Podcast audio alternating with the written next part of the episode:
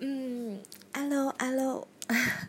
Bây giờ là 4 giờ 53 phút sáng ngày hôm nay thì mình ngủ không được. Xong là tình cờ xem trên YouTube thì thấy một cái video người ta hướng dẫn tạo một cái kênh của riêng mình ở trên Spotify.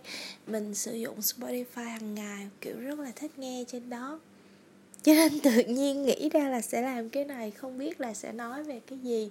Cũng có thể là uh, chỉ dừng ở một cái này thôi tại vì ngày hôm nay mình ngủ không được không biết ngày mai sẽ như thế nào.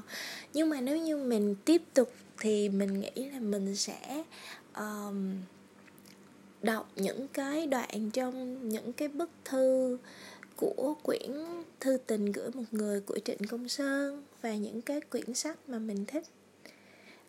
Chắc là sẽ làm vào những đêm mà mình ngủ không được giống như đêm nay. Nói chung là, hello mọi người.